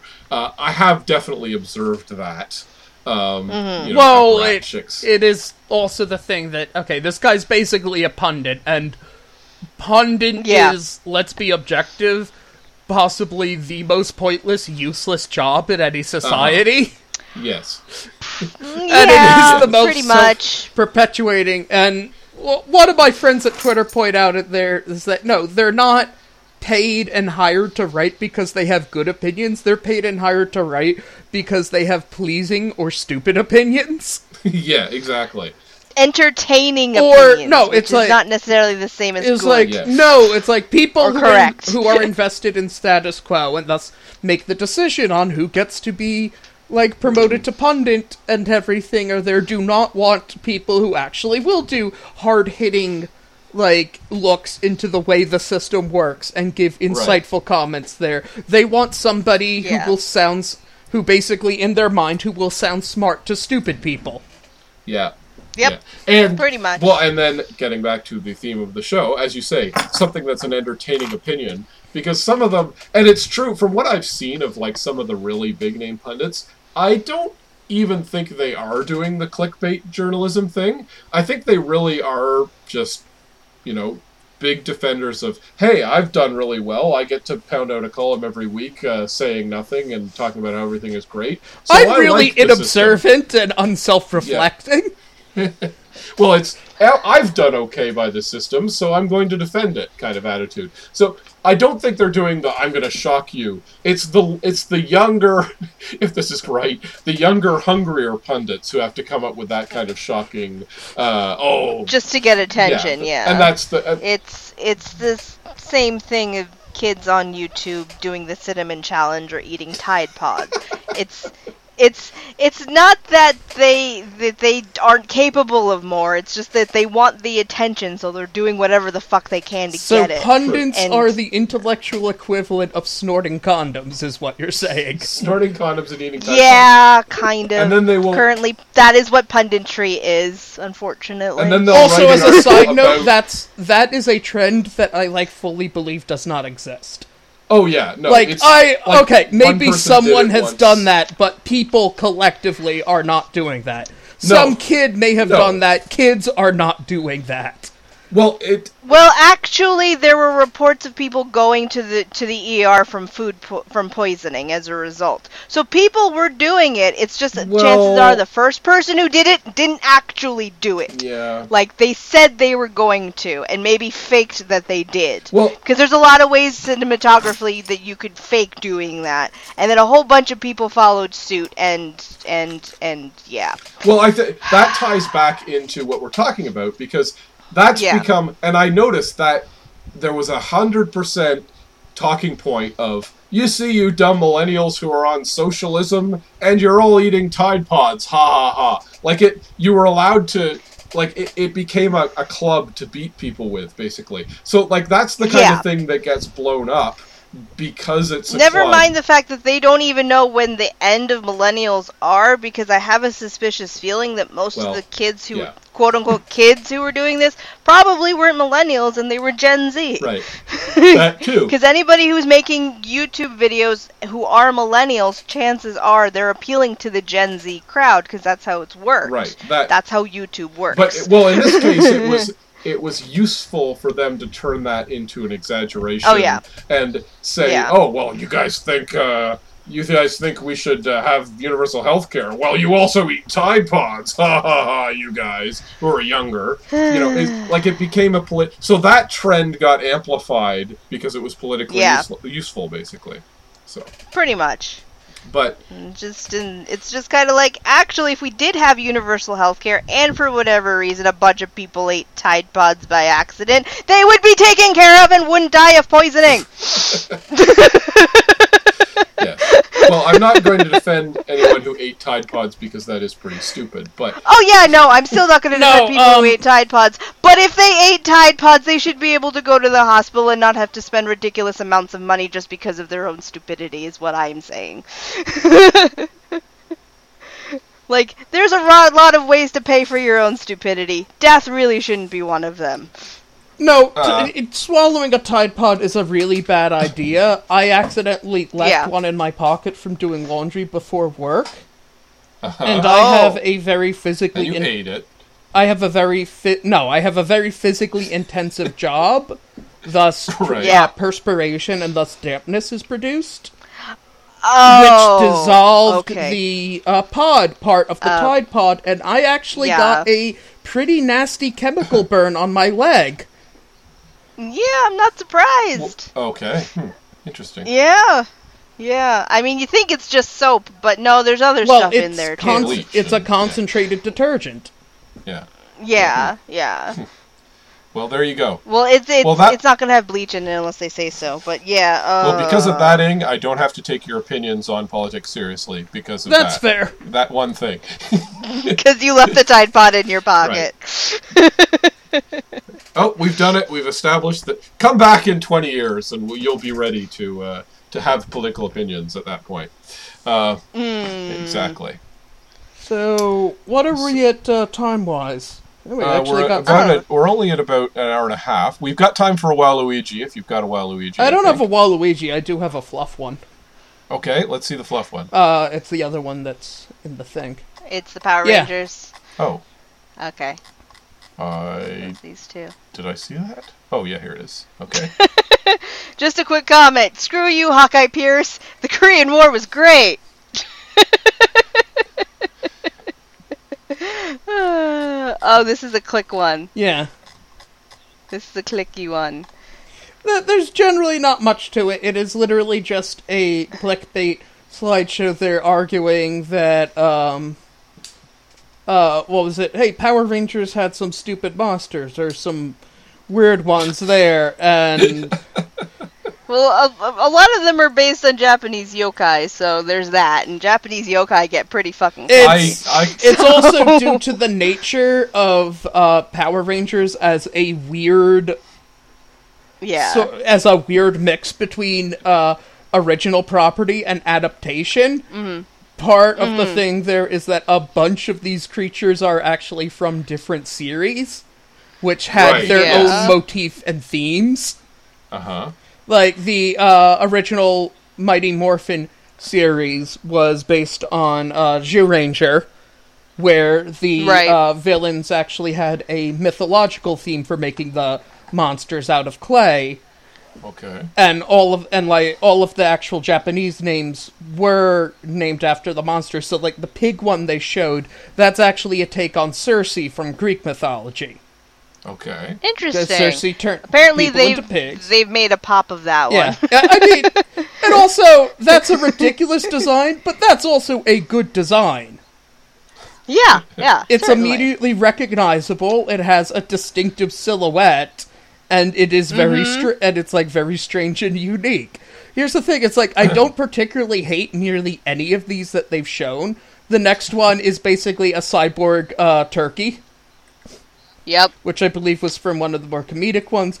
The other one is just is literally just a dwarf, which actually in the series it ca- that also came from Zyuranger, and it was actually a thing there that no, that isn't that's not actually a monster. That is an actual real like fairy tale elf dwarf thing.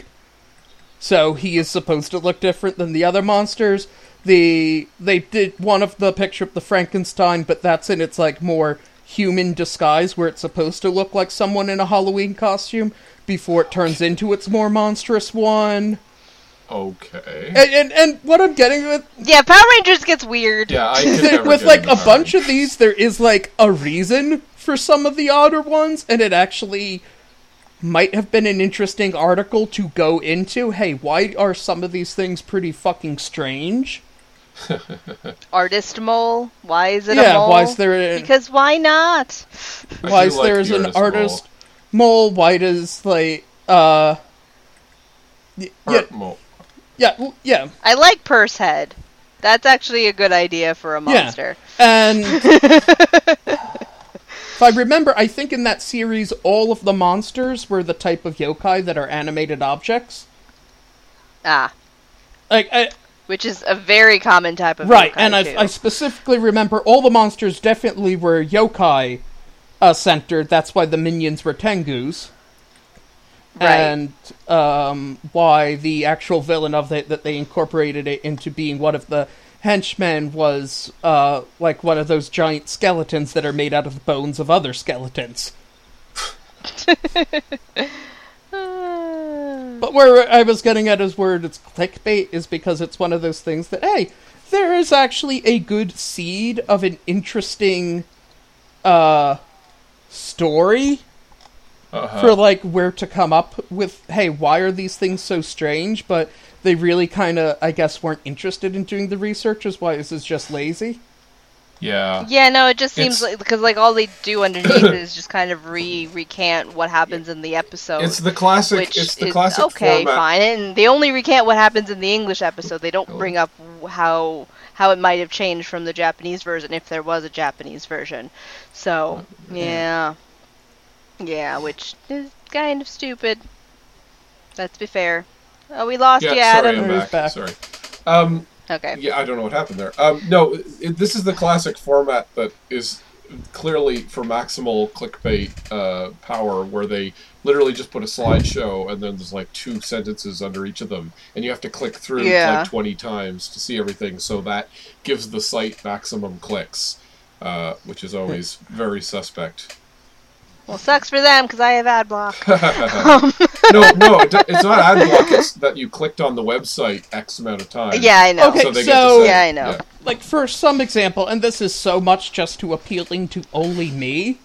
Uh-huh. they um bash uh a one monster that is a baseball monster called Babe Ruthless. And it, Yeah, I'm at yeah, that one. but it that is interesting. It would be actually interesting to talk about the. Uh, it's not. It is baseball themed, but it's actually supposed to be a pixie. Oh, And yeah, and it like a pixie slash cupid. It had some sort of in the original Japanese that had a whole plot and it had a different form that was cuter and like more of like a kid in a baseball cap sort of way, and then took on to the monster form with like the big hair and everything. So that's supposed to like actually invoke the idea of like a like the cute fairy turning into like a bogeyman or a bugbear. or an evil, uh, an evil. yeah, an evil version. Like there's an actual kind of play on European mythology that went into it, and I'm not exactly sure why it had the baseball mythos, except baseball's really popular in Japan, and it tied. Yeah, I was gonna say it, it, it, baseball's stupid popular. Yeah, in and it Japan, tied so- into uh, part of the story. And it's also just thinking through. There are honestly some weirder monsters I remember that I'm surprised didn't make it. There's a monster that is literally just a turtle with a stop sign. I'm sorry, with a stoplight coming out of its back. But the whole premise of it is that the uh, comedy minions uh, made the monster using the the actual minion who's supposed to make monster ma- who's supposed to make the monsters. They broke into his workshop and used his tools without him knowing. And they Oh, literally jeez. just threw a bunch of things into the monster making machine, and this monster came out. So it's Oh, an God. intentionally absurd comedy episode. Ah, So that that was a weird show, Yeah. Okay. which oh, I most of Toku is this weird bit of that it takes very silly premises and then kind of to various of degrees treats it seriously. yeah. Which I'm generalizing because there then also have been uh, Super Sentai entire series or seasons that have been them making fun of themselves. Which is also why there's some very strange looking monsters in Power Rangers because some of them actually come from series that were making fun of the source material from Power Rangers. yeah.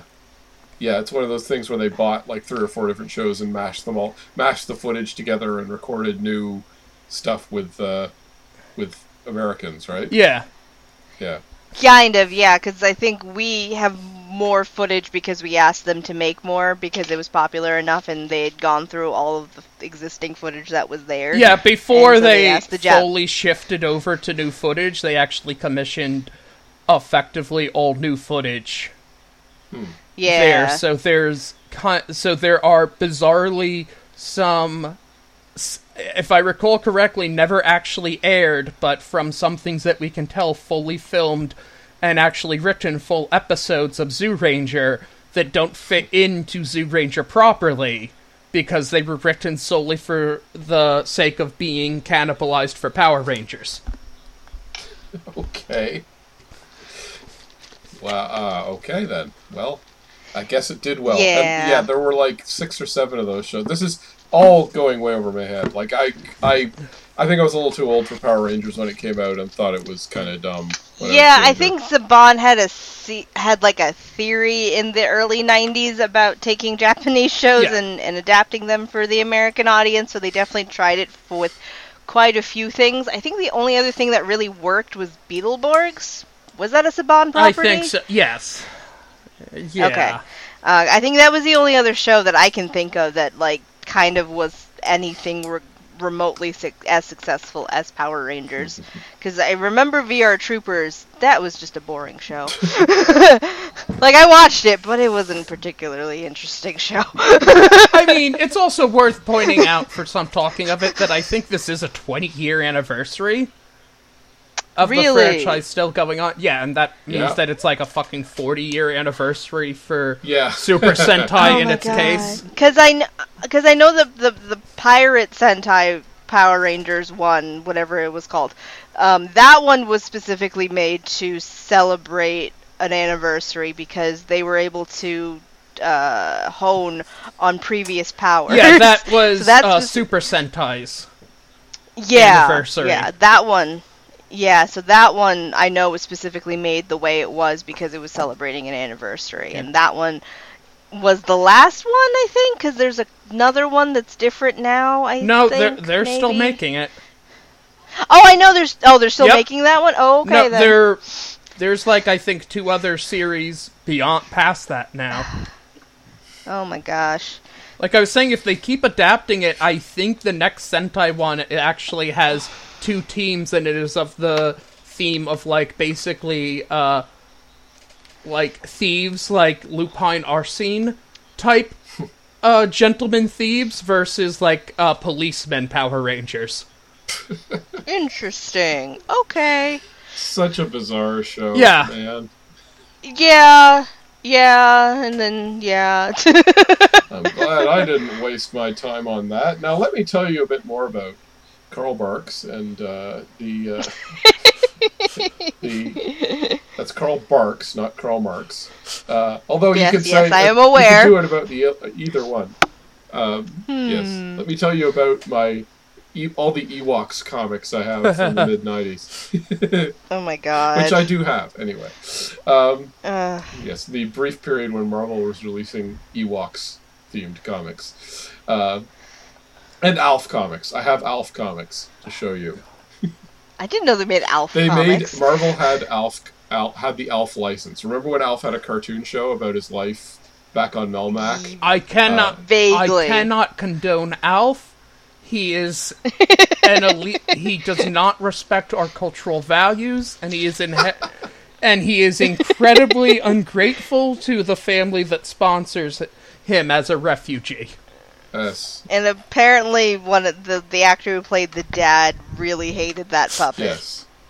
There was there was much discussion because aren't they rebooting Alf? Uh, or something? I think there's talks of rebooting Alf. Yeah. and and it was much talk about how everyone on the set, and then of course, uh, if you've ever seen the movie Permanent Midnight, it's by um, a comedy writer. Uh, like it was about his struggle with. It was it was starred Ben Stiller. It was based on the memoir of this guy who was a comedy writer, and he he wrote for Alf. They couldn't say Alf on the movie. They they didn't have the rights, so they they made Ah. a different show. But it's clearly Alf. It's a it's a sitcom with a puppet, and uh, Okay. and he was like anyway. but he, he Oh my turned to drugs because it was also horrible. No, I, I, I exaggerate. He already had a trouble with drugs before he started writing the show, but still, it was a sense of what am I doing with my life? I'm writing a damn puppet show. so no, nobody was happy to be doing Alf, which is hilarious because if Which is very Alf- weird because then it's our generation. Oh, what am I doing with my life? I should be writing my puppet show by now. Yeah, exactly. Yeah, no one exactly. would flinch at writing a puppet show nowadays. People would oh, eagerly Oh, yeah, sign no. up to be part of the Alf reboot right now. Did they? Wasn't Alf one of those shows like Blake Seven where it ends on a horrible cliffhanger and Yes. it intentional? It just got canceled, and they were like he was Oh getting dragged away. It to ends with lab. Alf being taken away to be vivisected. Which is never not my funny to me. yeah. Oh my god. Well, then, but then, if I'm not mistaken, they did. They a few years later they did do a TV movie uh, to resolve it a bit, and it was about Alf being kept at the government lab, and it was his wacky shenanigans at the government lab instead of with the, the family. So, and I remember seeing that, catching that, like coming across it on TV, and it was like more slickly produced. They'd obviously put like it looked like a, a TV movie instead of a, a, a sitcom, like a three camera Okay. sitcom, and it was like, but it was Alf Okay. hanging around with like government employees and being wacky, and everyone was like, "Oh, Alf, you're messing up our secret government installation." I'm like, that's actually a better idea for a show than the actual Alf show to me. Oh, It's like- Alf, you gave our nuclear secrets to the Russians. Oh. Where, where, where? okay, if the Alf reboot is that, and it stars. Fuck, I blanked on his name. Gi- give me a minute. don't know.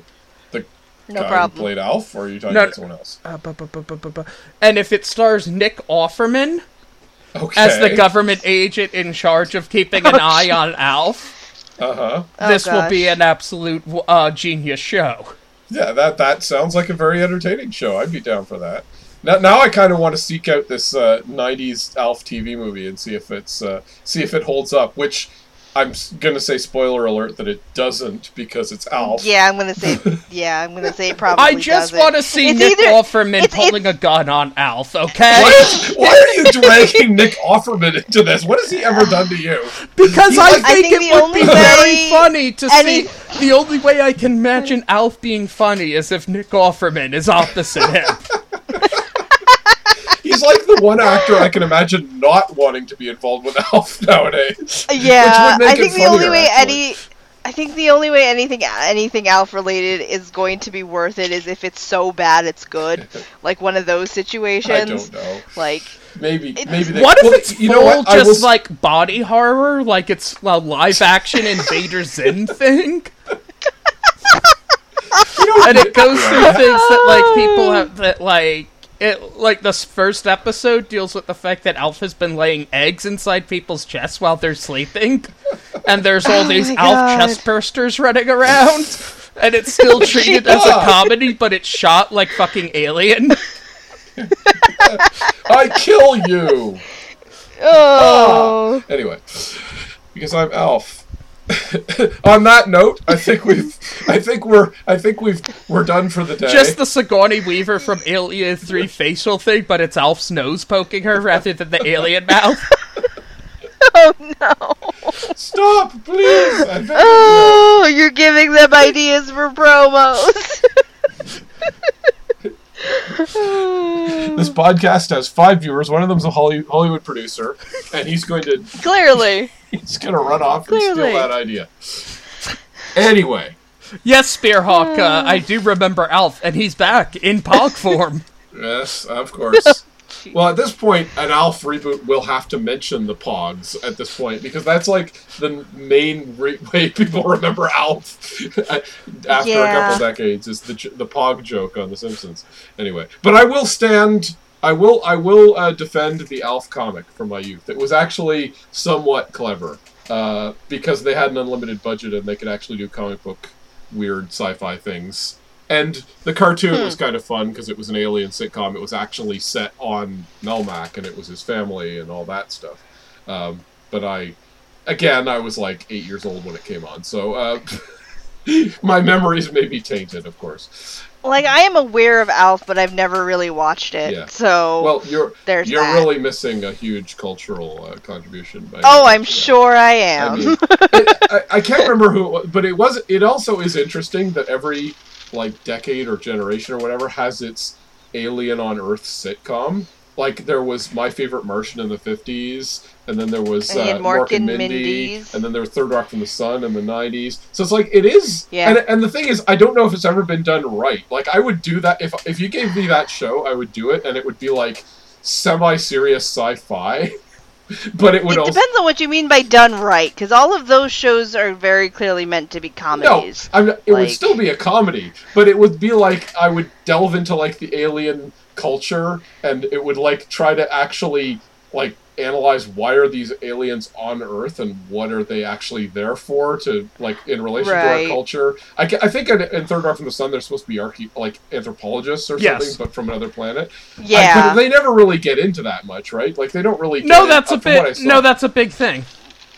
it is it. Yeah, Okay, it, whenever I watch the show, it's like, what are they doing? They're just hanging around on Earth, not really doing anything. I mean, there are there are like I- full episodes that are under the idea that they're going to do something specifically to study this aspect of humans.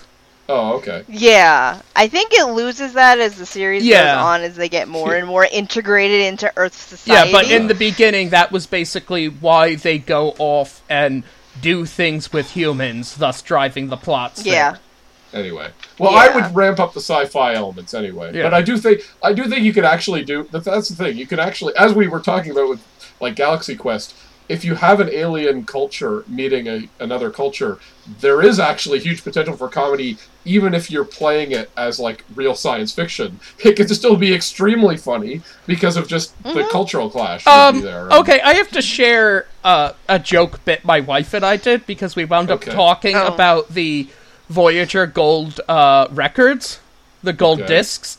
Right. And with the- my wife said that people. because we sent the naked people there, we basically sent out like dick pics to aliens. And I said, Yeah. okay, now here's the image there of you. You get it all just in silhouetted of these vague shadowy forms.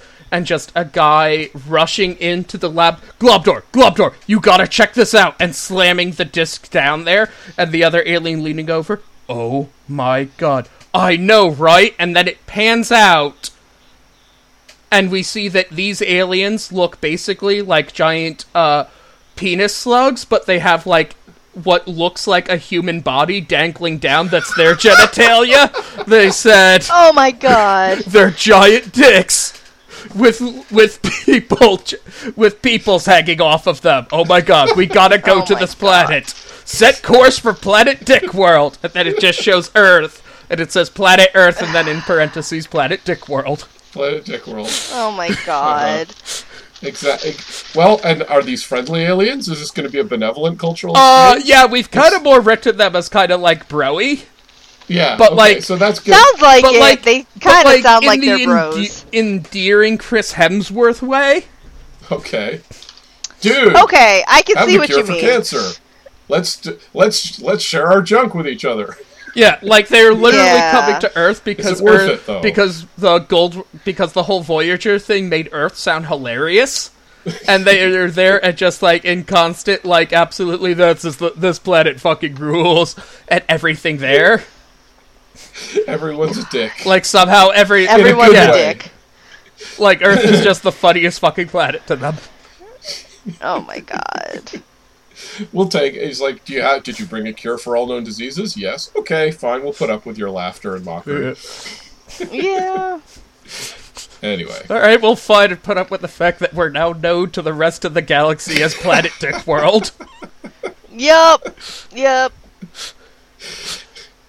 it's worth it. Hey, look, I mean, Japan isn't what Japan calls itself. You don't get to pick your name to the international community. Yeah. Planet Stupid. Anyway, Planet. Well, from Planet Stupid, I think it's time for us to bid goodnight. Um, you know, all the best to any aliens who may be lis- listening out there whose junk happens to perfectly resemble us. Uh, and, uh, I'll uh, we'll see you all next week with more scrapings of the web's uh, inner surfaces. And from all of us here, have a good night. Good night. Bye.